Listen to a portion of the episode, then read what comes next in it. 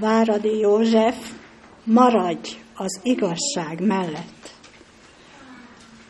Mikor az életed talán egy liliom, és úgy tűnik, hogy nincs már mellette semmi gyom. Mikor a vizek is neked tapsolnak, fodros hullámai neked jót suttognak, és ha minden madár neked trillázna, vagy ha tied volna a világ vagyona, ha az élet útján csak virágot látnál, és te, mint a mező, szépen virágoznál. Mikor a naprendszer sok fényt lövel, s a tetőpont magasból üdvözöl örömmel, tarts ki Jézus mellett a szűk, keskeny úton, az igazság mellett, nap-nap után folyton. Mikor nagy erővel szárnyalsz a magasba, nehézséged nincsen, s az Isten veled van, mosolyog a szíved, és semmitől sem félsz. Tudod, tapasztalod, hogy Krisztus által élsz.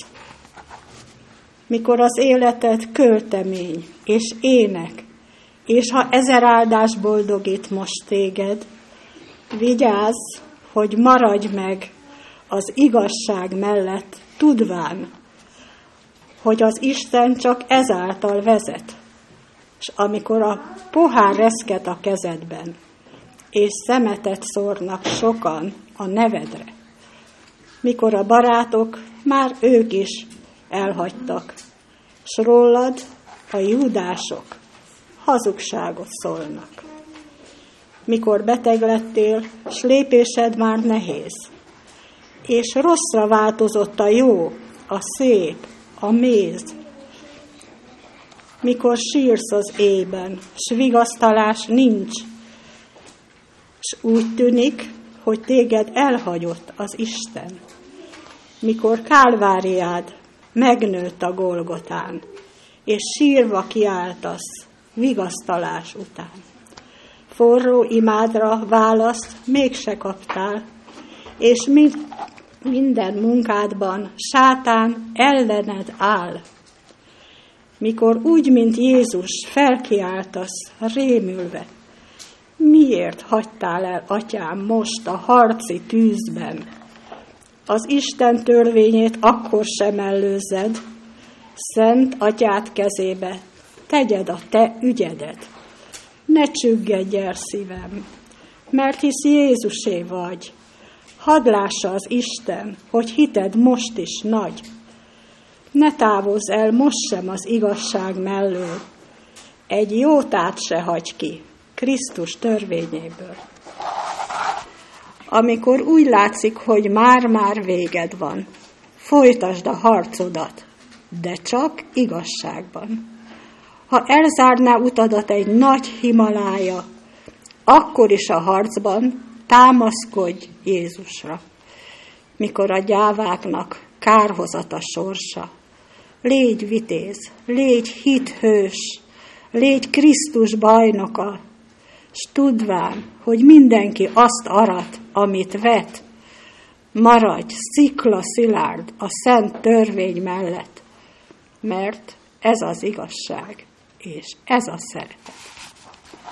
Amen.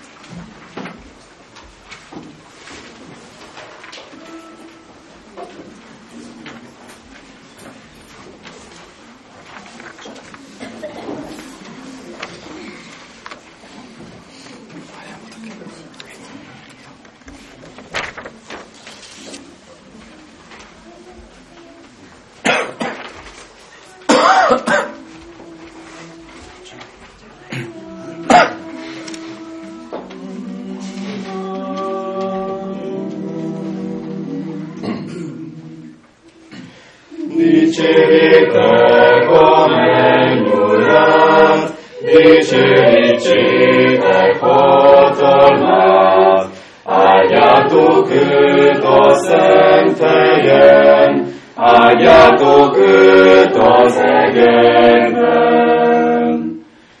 Mondjátok bűzsidét neki, védségében vagy bűnei, áldjátok őt meg boldogan, mert hozzád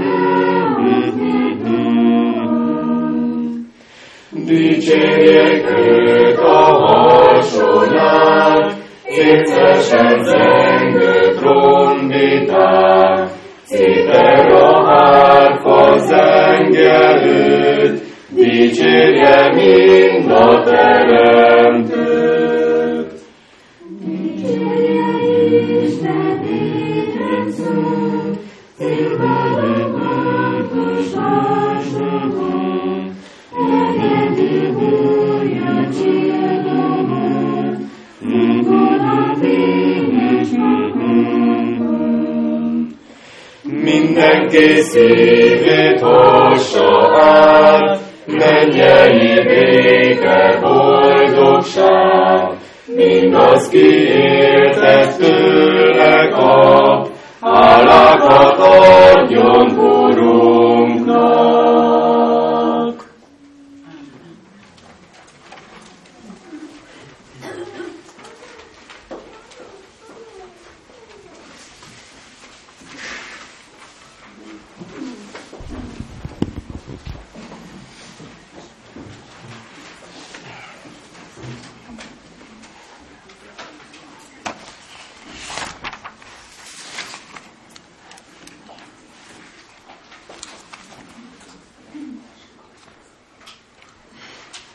Kárvát Hajcsi Edit, a keskeny úton vissza. Uram, én nem megyek tovább, én visszafordulok. Miféle út ez? Szűk és kövecses, és nem tudom, mikor csap le rám a zsivány úton álló rettenet. Nincs angyalkórus, dal se zendül, mint királyi bevonuláskor, csak vackor hurrám a fákról. Fanyar, megsebzi nyelvemet. Uram, én tovább nem megyek. A csend nem zeng, mint eol hárfa, szívszorító a nyikorgása, szóette vén palló, árok felett. A hallgatás bozót mögül huhog. Én visszafordulok. Glóriás keressen vezet, keresben ez más metsző árnyak rögön, mint táborhelyen állnak, majd hullnak mély fegyvertől, nem tudom. Holtalan égúszik a szűk úton, és nyűszít, mint árva, háztól elvert véneb, kizárva, és a fény, az édes, az üdvöt hirdető szövétnek csak messzi, vértelen derengés. Uram, én visszamennék. Engem a széles úton várnak, és nem látomások, nem testetlen árnyak. Egy derűs, szertelen világ, mint tálon vérnarancs, napsárga, érett gyümölcs, úgy kínálja magát. A pázsit virággal hintve hendergése csábít, és nem tilalom vár, de parancs. Élvezd az életet, mint habzó italt, nem fogyó gerezdet, kincsét búj a szőlőhegyeknek és kifort sűrű levét, miből sikongó nevetés és hújogó, korlátlan öröm szimfóniája szól és csap fel az égig. A széles úton végig a lármás hangözön. Csak dől, csak dől a negédes zene, mint pingált verkliből, és senkit nem bánt, hogy hamis a szöveg is, a szólam is. Minek is kellene kristálytisztának lennie zajos örömparki vursliban. Visszamegyek, Uram! De látom, ott messze, ahol párhuzamos széles vonalak összeérnek, ott vár a nem szeretem végzet. Földből tör fel, mint bányalég aknából. Lazúros, csillogó egét illúzióknak vastag, vörös és barna füsttel fedve. Hamueső hull levelekre, és az örömódák elhallgatnak. És lassan, kanyargón, mint ördögnyelvek nyaldossák alját, súlyos fellegeknek a kárhozati lángok. Uram, ha most megállok, és tétován téperődve várok egy szóra, bíztatóra. Megvetsz érte? Csak egy új adat nyújts felém. Egyetlen ígét halljam én, nem testi füllel, tántorgó szívemmel. És ha lassan, botorkálva indulok, és közben meg megtorpanok bátorítást remélve, újra megállva, megvetsz érte.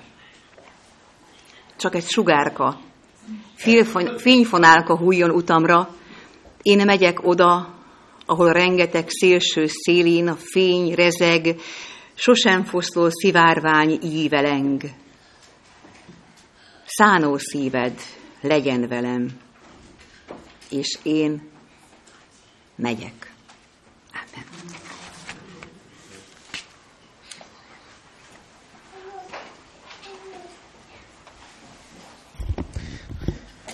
Most minden gyermeket kérünk, hogy jöjjön ide az első sorba, és uh,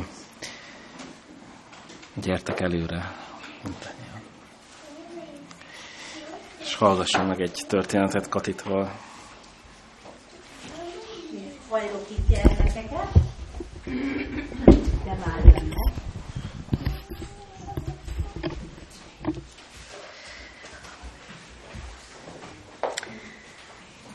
Az én történetem, az én mai történetem réges-régen egy nagy városban esett meg.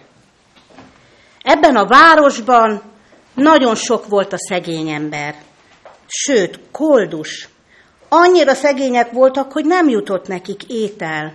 Kéregetni kellett, bekopogni házról házra. Kaphatnék egy kis kenyeret? Maradt esetleg egy kis kása. És voltak házak, voltak emberek, ahol behívták őket, kaptak egy kis maradék ételt, és tovább mentek. De voltak házak, és voltak emberek, amelyeknek ajtaja nem nyílt meg a szegény embernek, kiszóltak durván, menjetek innen, nincs nektek semmi. És szegény emberek, szegény koldusok mentek tovább, kopogtak másik ajtóba. Egyszer, egy nap bekopogtak egy házba, először egy öreg bácsi, beinvitálta őt valaki, foglaljon helyet, bácsi, itt, a főasztalnál, hozom az ételt. A bácsi nem tudta, mi történt, mi van itt, hát így nem szoktak velem bánni. Elindultak tovább, elment tovább, és közben, akikkel találkozott, koldusokkal, elmondta neki, nézd csak, ott a, ott a túlsó oldalon, ott a sarkon van egy romos ház, de nyugodtan kopogjatok be, ott biztos kaptok enni. Először ketten mentek, aztán már négyen, aztán már nagyon-nagyon sokan. Az ajtón állandóan kopogtak, kop-kop. Az ajtó kinyílt, és valaki mindig asztalhoz ültette a szegény embert. Mindig kaptak finom meleg ételt. Ki lehetett az, aki ezt a jót tette? Másnap az emberek a piacon sustorogtak. Nézzétek, nézzétek, hogy kikerekedett az a koldus. Hát olyan kövér lett, hát vajon hol kap ez enni? Vajon ki volt az, aki ilyet csinál? Én nem tudom, mondta az egyik koldus. Behívtak, leültünk, ettünk, de én nem tudom, ki volt.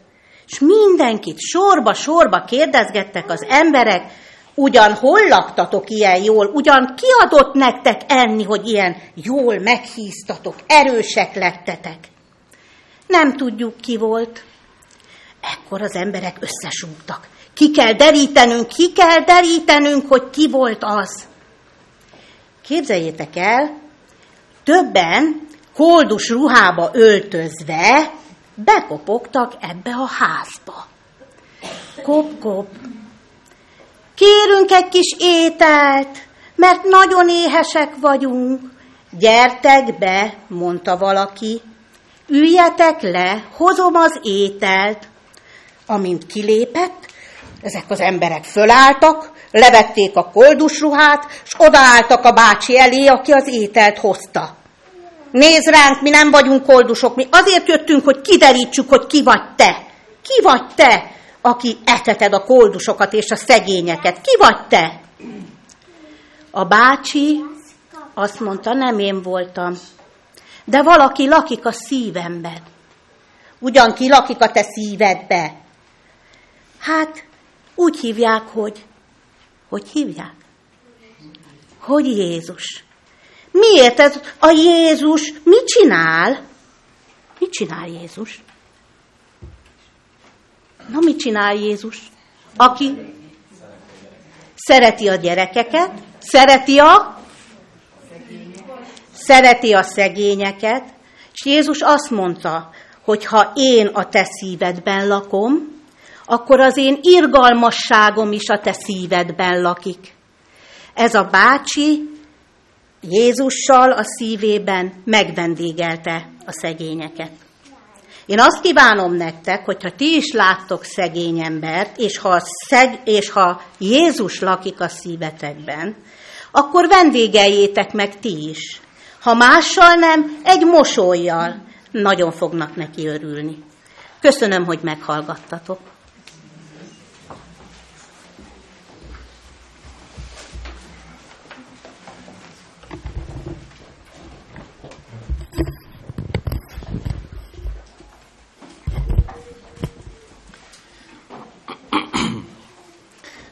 Köszöntjük a gyülekezetünkben Szilvási József testvért. Kérünk. Nagy szeretettel és tisztelettel köszöntelek én is mindnyájatokat, és nagyon hálás vagyok a Jóistennek, hogy Isten igéjét újra együtt tanulmányozhatjuk. Néhány évvel ezelőtt, illetve több alkalommal is alkalmam volt Jeruzsálemben járni, és emlékszem az egyik ilyen látogatásra, egy pénteki napra, amikor Jeruzsálem egyik kapuján belépve elvezettek bennünket egy pár száz méterrel odébb, és azt mondta az idegen vezető, hogy itt kezdődik a fájdalmak útja. Itt kezdődik az a hely, ahol miután Pilátus halálra üte, ítélte Jézus Krisztust, a vállára tették a keresztet, és mintegy hatszáz-hatszázötven méteres utat tett meg a Golgotáig, ahol aztán keresztre feszítették, ahol meghalt, és ahol eltemették.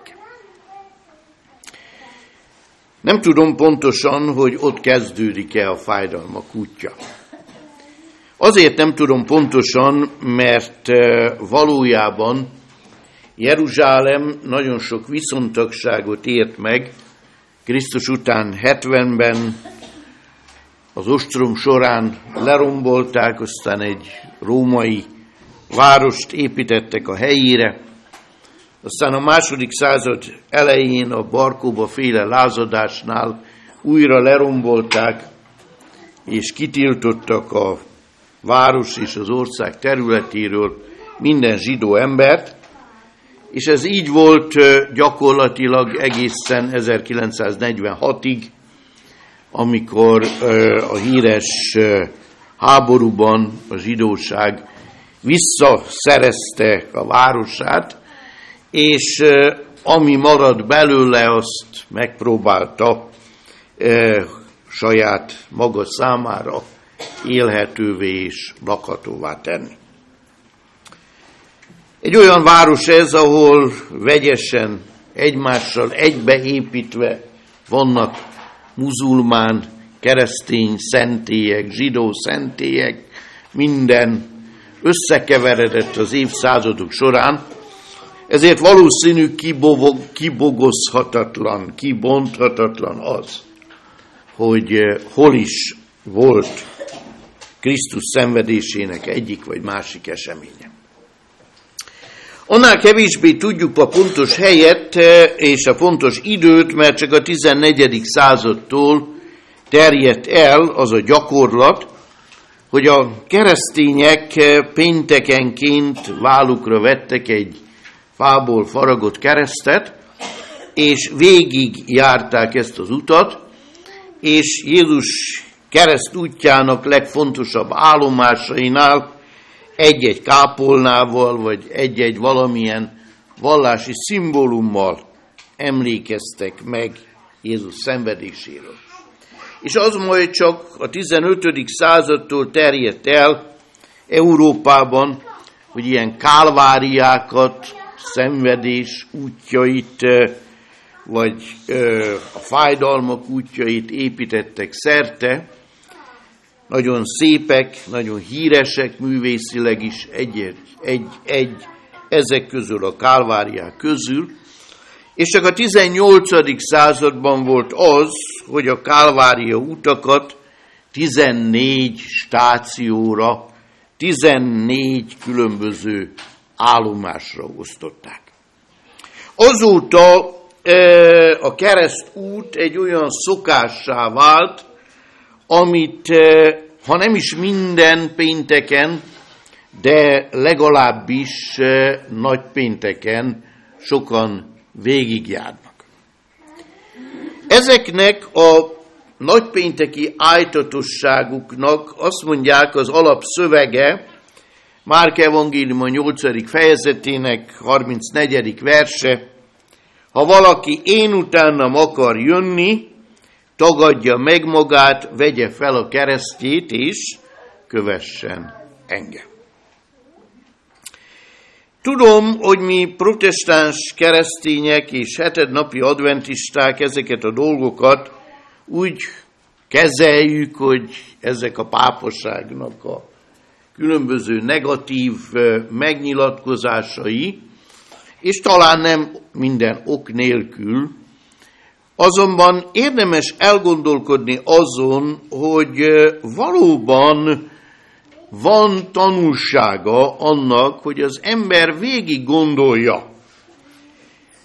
Nem csak húsvéti ünnepkör keretében, hanem életünknek különböző szakaszaiban végig gondoljuk a keresztutat, vagy végig gondoljuk a fájdalmak útját.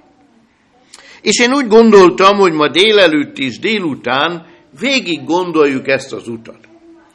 Nem gondolnám, hogy azok szerint, az stációk szerint haladnánk, amelyeket követnek azok az arándokok, akik római katolikus hívő keresztény emberek.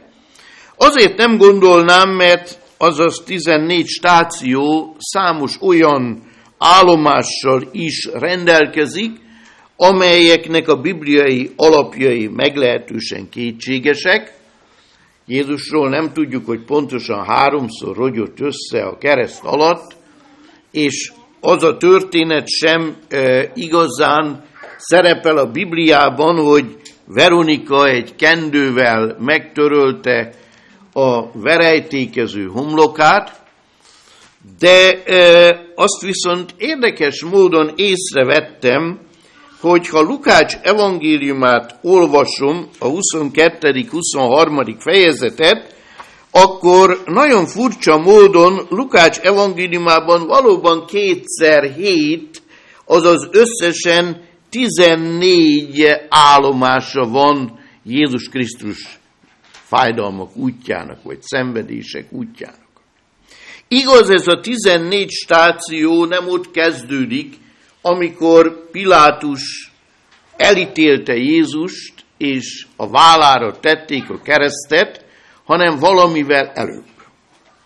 Mert hiszen Jézus Krisztus szenvedései az evangéliumok bizonyságtétele szerint valamivel előbb kezdődtek, legalábbis a Gecsemáni kertben, akkor, amikor Lukács evangéliuma huszonkettő fejezet harminckilencedik verse szerint Jézus szokása szerint kiment erre a búvó helyre, ahol a nagy hét különböző napjait, vagy éjszakáit inkább eltöltötte, és az ő atyával négy szem közt maradt. Itt kezdődnek igazán Jézus Krisztus szenvedésének az lépései egyik a másik után. Lukács evangéliuma azért különlegesen érdekes ebből a szempontból, mert ugyan minden evangélista elég részletesen tárgyalja Jézus Krisztus szenvedésének történetét, de talán Lukács volt az, aki, mint történetíró, a történet tudományok iránt érdeklődő ember igyekezett a legtömörebben, legcélra vezetőbben, és ugyanakkor talán a pogány keresztény olvasók számára, akiknek írt az evangéliumát, a leginkább érthető, értelmezhető módon elmondani azt, ami történt. Több sajátossága van Lukács szenvedés történetének, és én most tudatosan szeretném, hogyha kinyitva a Bibliánkat, ezekre a sajátosságokra figyelnék.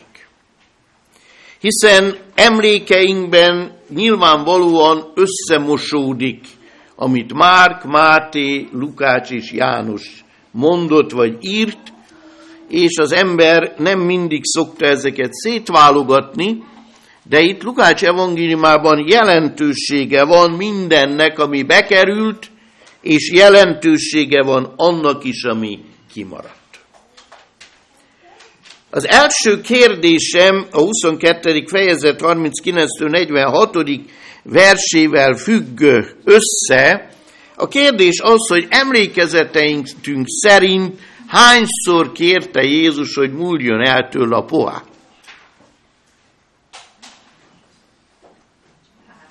Háromszor. No, Lukácsnál csak egyszer. Ez a három, ez Márkra és Mátéra jellemző, Lukács csak egyetlen egyszer jegyzi fel, tehát kettőt kihagyott, ez az egyik nagyon érdekes dolog.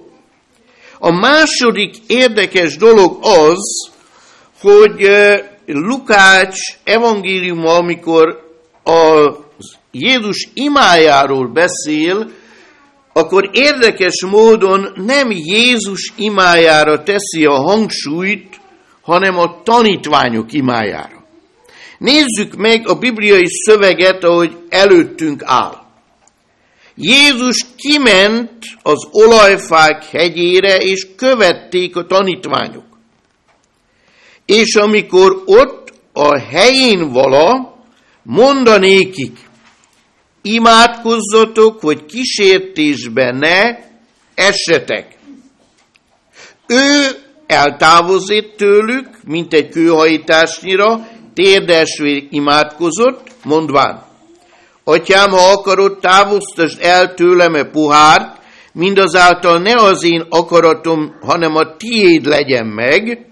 Csak, egy, csak Lukács mondja ezt is, hogy angyal jelenik meg néki, és megerősítette őt, haláltusájában még buzgóbban imádkozott, az ő verejtéke olyan volt, mint nagy vércseppek, melyek a földre hullottak, és miután fölkelt az imából, az ő tanítványaihoz ment, és alva találta őket szomorúságuk miatt, és mondta nékik, miért alszotok? Keljetek fel, imádkozzatok, hogy kísértésben ne essetek.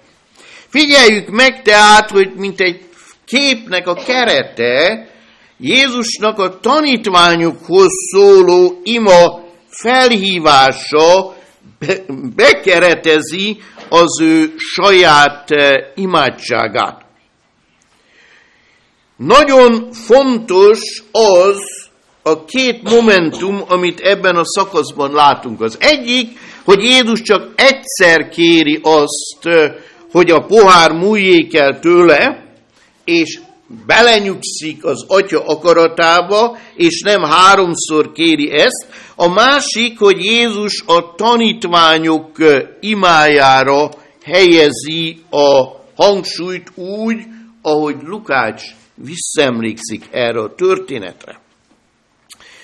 Tudnélik, Lukács nagyon szeretne valamit, ami szívünkre helyezni, nevezetesen azt, hogy bármilyen fontosak az emberi szereplők a szenvedés történetben.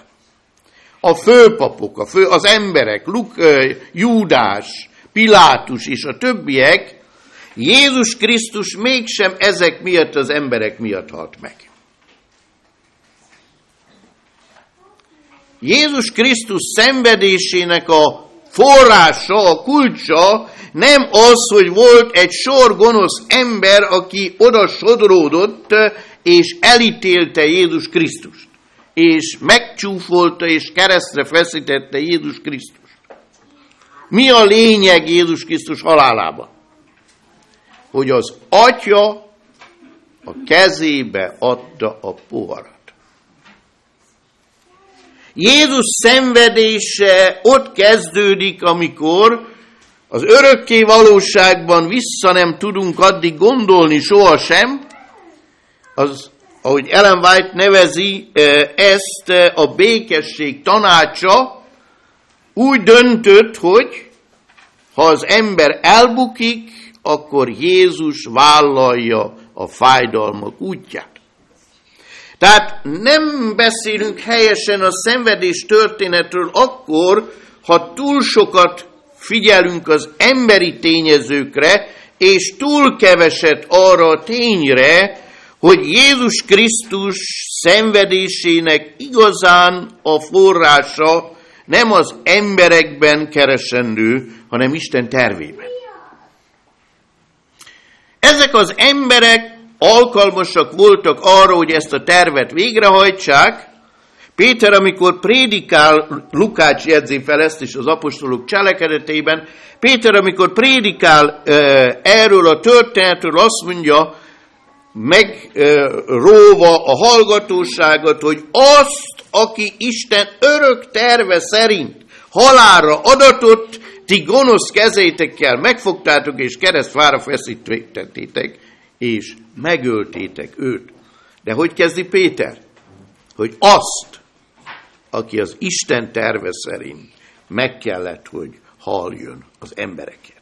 A második momentum, amire szeretnék rámutatni az, hogy Jézus azzal kezdi, és azzal fejezi be, hogy imádkozzatok, hogy kísértésben essetek.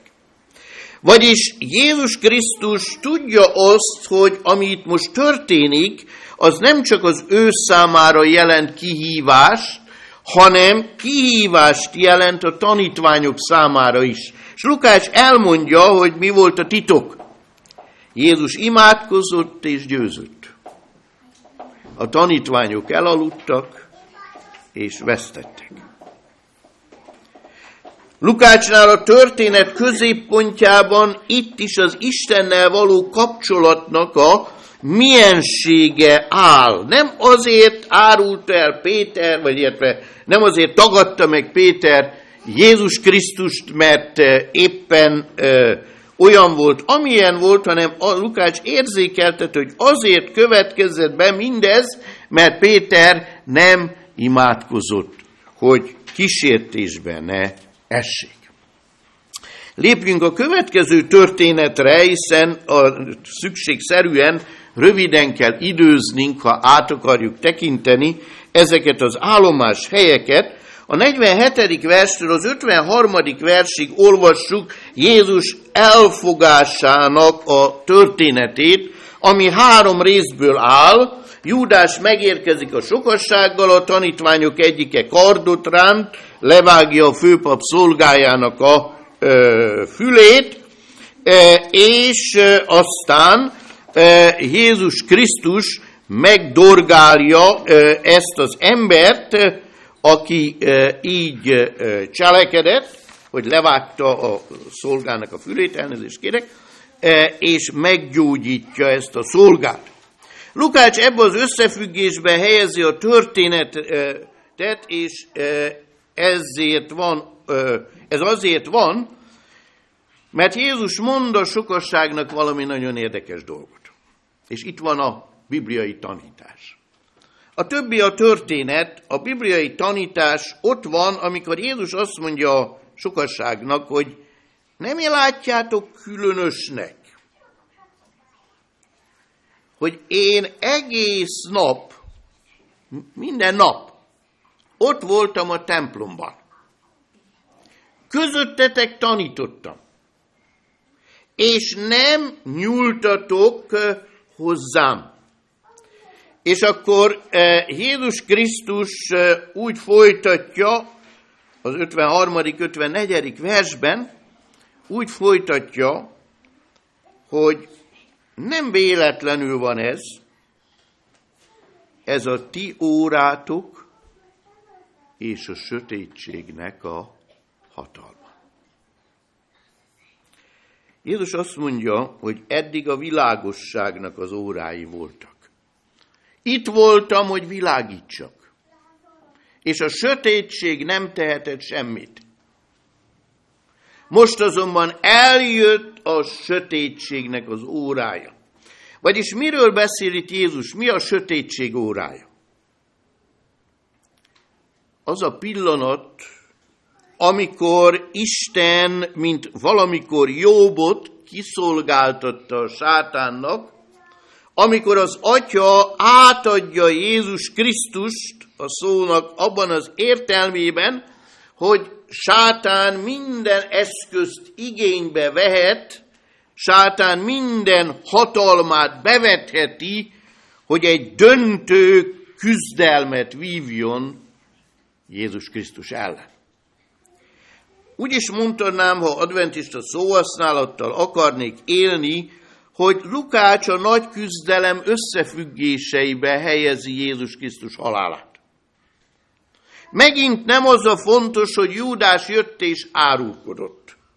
Júdásnak megvolt a maga szerepe, de nem ez a lényeg.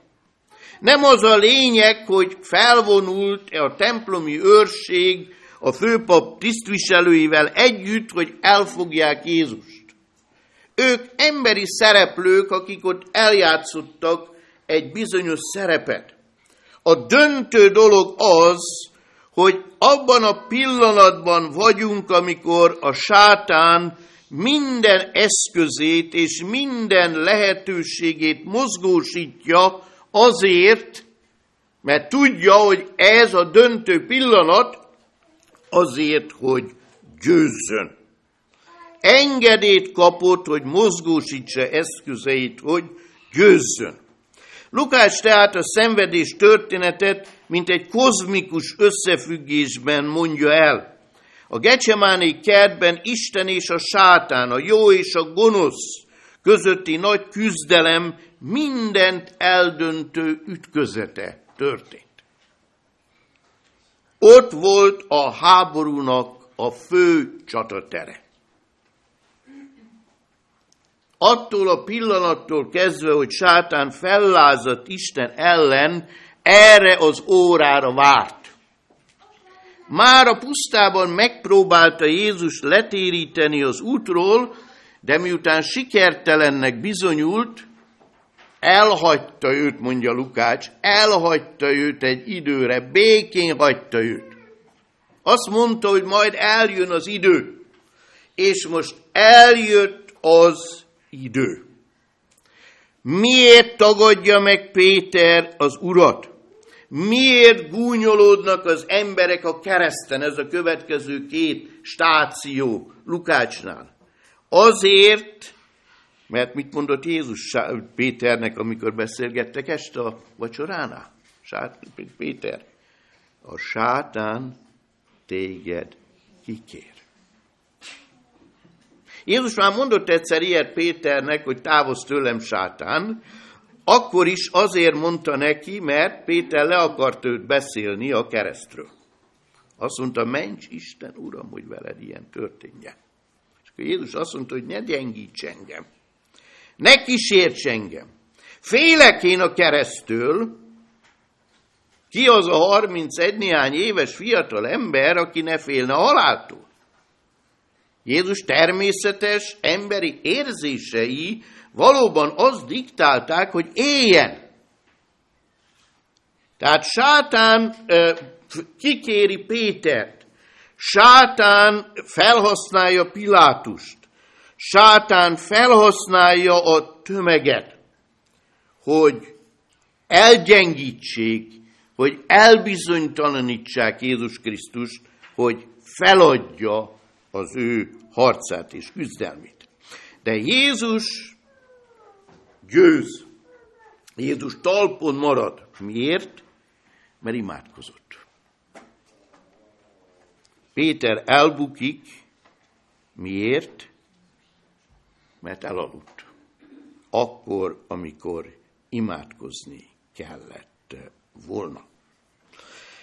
Jézus imája azonban nem csak önmaga számára volt elegendő, azt mondja a tanítványnak, hogy én nem csak magamért imádkoztam, hanem érted is imádkoztam. Jézus imája elegendő volt arra is, hogy Pétert visszarántsa még mielőtt a szakadékba zuhant volna. Azt olvassuk, hogy amikor a harmadik tagadáson is túl van, megszólal a kakas, és a kakas hangjával együtt megszólal Péter lelkiismerete is, és rádöbben arra, hogy az a tűz, ahol ő most melegszik, az nem neki való. Neki nem ott van a helye. És azt olvassuk, hogy kiment, és keserves sírásba fakadt. Keserves sírásba fakadt. Az ókori szerzetesek, az egyiptomi szerzeteseknek van egy imája. Az ima könyvükben van egy érdekes ima. Ennek az imának az a címe, hogy imádság könnyekért. A szerzetesek azért imádkoztak, hogy sírni tudjanak a bűneik miatt. Na Péternek megadatott az, hogy szembe tudott fordulni a saját tagadásával, és sírni tudott a bűnei miatt. Sátán kikérte őt, de Jézus Péter életében is győzött. Győzött a gecsemáni kertben saját halálfélelme fölött. Ki tudta mondani, hogy Uram, az legyen, ami a te akaratod, és győzött Péter életében is. Sőt, nem csak maga Pétert ért meg, hanem valóban később, mint tudjuk, Péter sok-sok száz és száz ember megtérésének az útegyengetője lett. Egy rövid kis epizód a hatvanharmadik hatvanötödik vers a huszonkettedik fejezetben. Nem másról van szó, mint arról a dologról, hogy Jézus Krisztust tulajdonképpen Jézusnak három pere volt, és az első per előtt volt egy magánkihallgatása. A magánkihallgatás Annás színe előtt történt, aki nyugalmazott, ő volt a tizenhatodik Benedek pápa, aki még él, és pápa, de már nem gyakorolja a hatalmat. Na hát ő egy olyan főpap volt, aki még élt, de már nem gyakorolta a főpapi hatalmat, ezt veje Kajafás gyakorolta helyette. De mint tiszteletbeli főpapot természetesen bevonták különböző dolgokba, és ő nála hallgatták ki Jézus Krisztust. Először. Ez azonban éjszaka történt, és éjszaka nem lehetett ítéletet hozni, meg kellett várni a reggelt. Hát a katonák, ha már ébren kell maradni, szórakoznak egy kicsit, úgy gondolták. Kivel szórakozzanak, ha nem azzal a fogollyal, aki rá éppen vigyáznak. Letakarták a fejét, azt olvassuk, és azt mondják neki, hogy ha proféta vagy, akkor profétáld meg, hogy ki az, aki üt téged. Ezek a ha kezdetű mondatok nagyon veszélyesek az evangéliumban. Minden ha kezdetű mondat, amit Jézusnak mondanak, az mind kísértés. Amögött mindig sátán lopakodik. Ha Isten fia vagy, ha proféta vagy, Majd látni fogjuk később a kere, is. Tehát ez egy játék, egy durva játék, amit Jézussal játszanak ezek a katonák, de valójában a kísértőnek a szolgálatában állnak. Jézus azonban pontosan tudja, hogy most nem a profétálásnak, hanem a proféciák beteljesedésének az ideje van. Ezért ahelyett, hogy profétálna, proféciát teljesít. A messiás szenvedéséről szóló proféciákat teljesíti, ebből adódóan nem engedi azt, hogy az ő ö, ö, szerepéből, ha úgy ö, tetszik, az ő szerepéből kibillentsék őt. A hatvanhattól hetvenegyig versekben, a huszonkettedik fejezetben következik be aztán Jézus Krisztus igazi kihallgatása a főtanács előtt, amit már Kajafás vezet, és nem Annás. A kérdés Lukácsnál nagyon érdekes, megint sokkal rövidebben mondja el a történetet, mint Máté és Márk. Nem beszél a hamis tanukról. Egyáltalán nem foglalkozik ezzel a kérdéssel. Egyetlen kérdés az, hogy mit mond magáról Jézus Krisztus. Ezért Kajafás kérdését örökítette meg Lukács csak, aki Jézushoz lépve azt mondja, ha te vagy a Krisztus, mondd meg nékünk.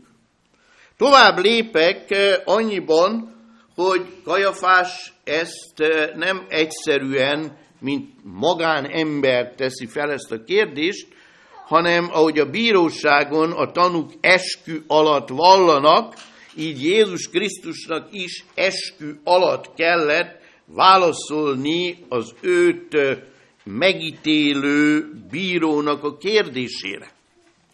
És mivel eskü alatt kellett Jézusnak vallania ebben a dologban, Jézus úgy döntött, hogy kinyilatkoztatja a messiási titkot. De evangéliumokban messiási titoknak nevezzük azt, amikor Jézus azt mondta az embereknek, akik rájöttek, hogy ő a messiás, hogy ezt ne áruld el senkinek. Tartsd meg ezt a titkot magadnak. Nem azért, mert Jézus el akarta titkolni küldetését, hanem azért, mert tudta, hogy félreértik és félremagyarázzák a messiás szerepét, és nem akarta, hogy az ő szolgálatát egy ilyen félreértés beárnyékolja. Most azonban a főpap előtt nyíltan és határozottan válaszol a nyíltan és határozottan feltett kérdésre, és a válasza így szól, hogy igen, az Én, vagy, én vagyok a Dániel könyve hetedik fejezetében szereplő emberfia, és én vagyok az Isten fia, és mostantól kezdve látni fogtok engem, ahogy a mindenható Isten jobbján ülök, ülök. És a főpap mond valamit, ami Lukács számára teológia, bibliai tanítás. Furcsa dolog az, hogy néha a főpap mondja ki azt, ami a bibliai tanítás. Jánosnál is van egy ilyen eset, amikor ö, Lázár feltámadása kapcsán azt mondja, hogy jobb, ha egy ember vész el, és nem az egész nép. Hát itt is ö, a főpap, anélkül, hogy tudná, egy proféciát mond. Így szól a főpap szava: mi szükség van még tanúvallomásra, hiszen magunk hallottuk saját szájából. Miért hangsúlyozza ezt Lukács? Mert ez lényegbe vágó dolog. Lukács számára fontos a krisztológiai kérdés. No, nem az, hogy mennyiben volt ember és mennyiben volt Isten is, és emberségében milyen is volt Jézus Krisztus, hanem az a kérdés, hogy ő-e a messiás. És Jézus nyíltan és határozottan megvallja itt, azt, hogy ő a messiás.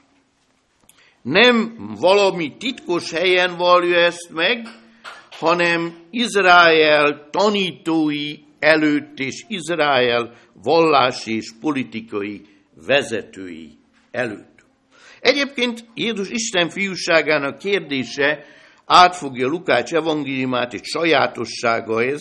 Az evangéliumnak Gábriel azt mondja róla, hogy Isten fia lesz, az angyalok arról énekelnek, hogy ő az Isten fia, a keresztség alkalmával az atya azt mondja, hogy ő az én fiam.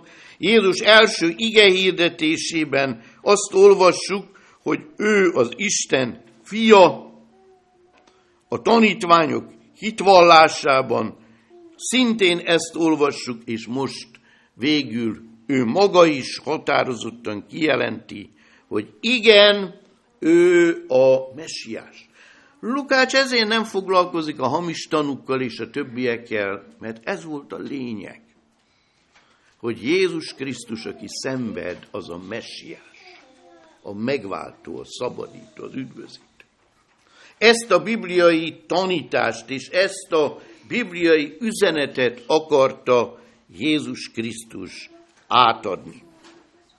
Nagyon érdekes, a huszonharmadik fejezet első öt versében most már a politikai per, a második per. Az első a főtanács szerint úgy szólt, hogy Jézust Isten káromlásért kell elítélni, mert hiszen magát Istennel tette egyenlővé. Ez egy vallási bűncselekmény volt, amiért meg kellett volna őt kövezni. De Pilátust ez a dolog legkevésbé sem érdekelte, tehát Pilátus elé vinni valakit azért, mert magát Istennel egyenlővé teszi, a zsidók istenével, ez egy nevetséges dolog, tehát nyilvánvalóan a főtanácsnak át kellett fogalmaznia a bűnvádat, majd látni fogjuk mindjárt a második versben, amivel a római törvényszék előtt is úgy érezték, hogy megáll ez az ügy, és egy másféle halálnemet, a kereszt halált fogja érdemelni. Az átfogalmazás úgy szól, hogy megérkeznek Pilátushoz, huszonharmadik fejezet második verse, kezdték vádolni őt három dologban. Úgy találtuk. Egy, hogy ez a népet félrevezeti. Tehát Jézus Krisztust úgy állították be, mint valaki, aki manipulálja a népet. Veszélyes, manipulatív hatása van a népre. Emlékszem, rá volt idő, amikor azt mondták, hogy vannak veszélyes szekták, amelyeknek az a veszélye, hogy manipulálják az embereket. Na, Jézust is egy ilyen manipulátorként állítják be. Ez volt az első. A második vád úgy szólt, hogy azt mondja a népnek, hogy tilos a császárnak adót fizetni. A harmadik vád pedig úgy szólt, hogy Krisztusnak, azaz királynak nevezi magát, és ez nyilvánvalóan azt jelenti, hogy nem ismeri el a császárt. Tehát három nagyon súlyos politikai vád hangzik el ebben a vonatkozásban.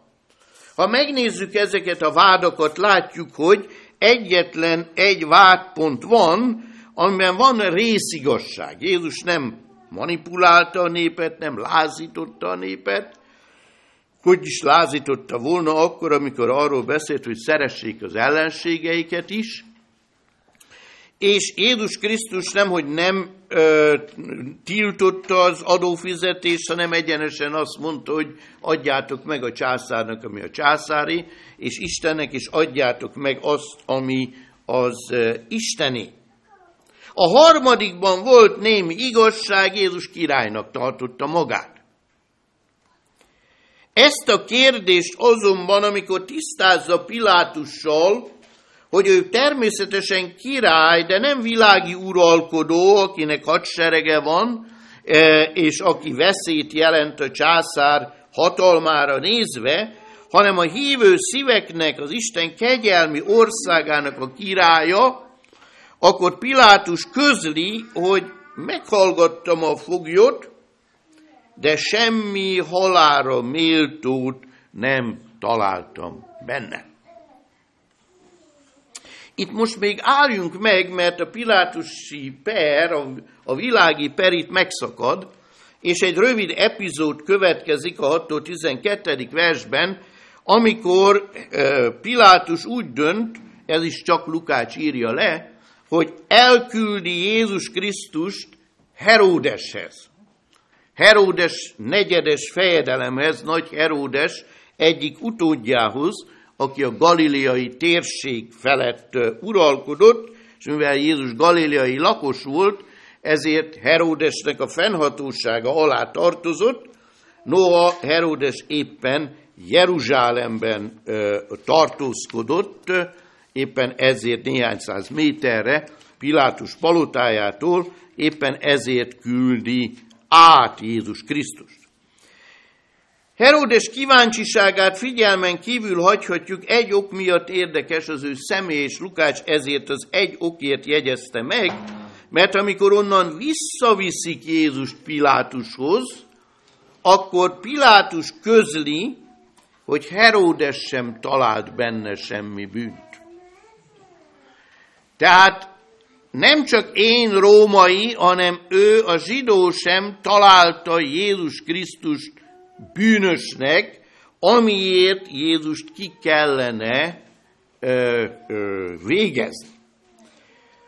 A tizenharmadik verstől folytatódik tovább a per egészen a tizenhatodik versig, aminek az az érdekessége, hogy Pilátus háromszor egymás után tér vissza a sokasághoz, és közli kategórikusan és egyértelműen, hogy kivizsgálva az ügyet a római törvényesség szerint ezt az embert nem lehet halálra ítélni. Lukács nem véletlenül írja meg ezt sem, hiszen a messiás bűntelensége és ártatlansága az áldozat szeplőtlenségének az előfeltétele.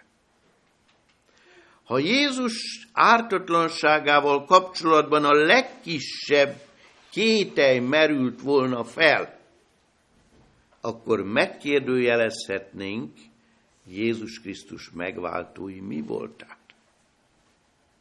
Ezért mondja Ellen White, hogy legyünk nagyon óvatosak, amikor Jézus és a bűn viszonyáról beszélünk, hogy még a leghalványabb sejtést se hagyjuk azzal kapcsolatban, hogy Jézus Krisztusban bármiféle szenny, vagy bármiféle folt volt. Ő volt a tiszta, makulátlan, szeplőtlen bárány. Isten bűnné tette érettünk, de nem bűnössé tette érettünk. Jézus bűntelen, bűn hordozó volt. Hordozta a mi bűneinket, de nem volt részes a mi bűneinkben. Lukács ezt annyira világosan szeretné a szívünkre helyezni, hogy mondom, háromszor is hangsúlyozza Pilátus, hogy sem én, sem Heródes nem találtunk benne semmi bűnt. Majd jön a zsarolás, amivel tulajdonképpen Pilátust rábírják arra, hogy jogi meggyőződése és az igazsággal kapcsolatos meggyőződése ellenére mégis kiszolgáltassa Jézus Krisztust. Nem akarok sokat mondani erről a zsarolásról, csak egy-két dolgot, ami nagyon érdekes. Pilátusnak nem nagyon jól állt a szénája ebben az időben Jeruzsálemben, ennek két oka volt. Egyik szeretett barátja, Tibérius császár testőr parancsnoka volt, és ez a testőr parancsnok, ez sokszor megtörtént a császárok életében, egyébként nem volt egy életbiztosítás császárnak lenni Róma, a római birodalomban, a testőr parancsnok tudniillik puccsot tervezett Tibérius ellen, és meg akarta őt ölni. De lelepleződött ez a dolog, és nyilván mindenki, aki ezzel a testőr parancsnokkal közeli kapcsolatban volt, gyanús volt. Na most gondoljuk végig, hogy egy ilyen esemény után nagyjából egy-két évvel van Jézus Krisztusnak a pere, és az a tét, hogy királynak vallja-e magát, vagy nem, hogy lázad-e ez az ember a császár ellen, vagy nem. És azt mondják Pilátusnak, hogyha ezt futni hagyod, nem vagy a császár barátja. Ez egyet jelentett volna, ha bepanaszolják azzal, hogy Pilátus nem csak elmozdítják, hanem akár ki is végezhették volna bűnpártolásért.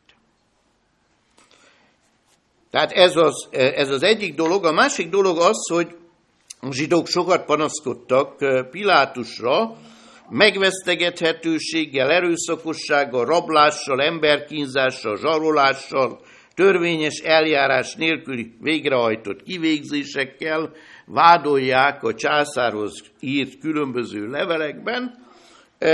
Ezek miatt is, gondolom, meg kellett húznia magát. Még egy utolsó kísérletet tesz, ez a kilencedik stáció, Jézus és Barabás esete, amikor is élve a szabadon bocsátásnak, az amnestiának a lehetőségével Pilátus felkínálja, hogy a nép válasszon Jézus és Barabás között.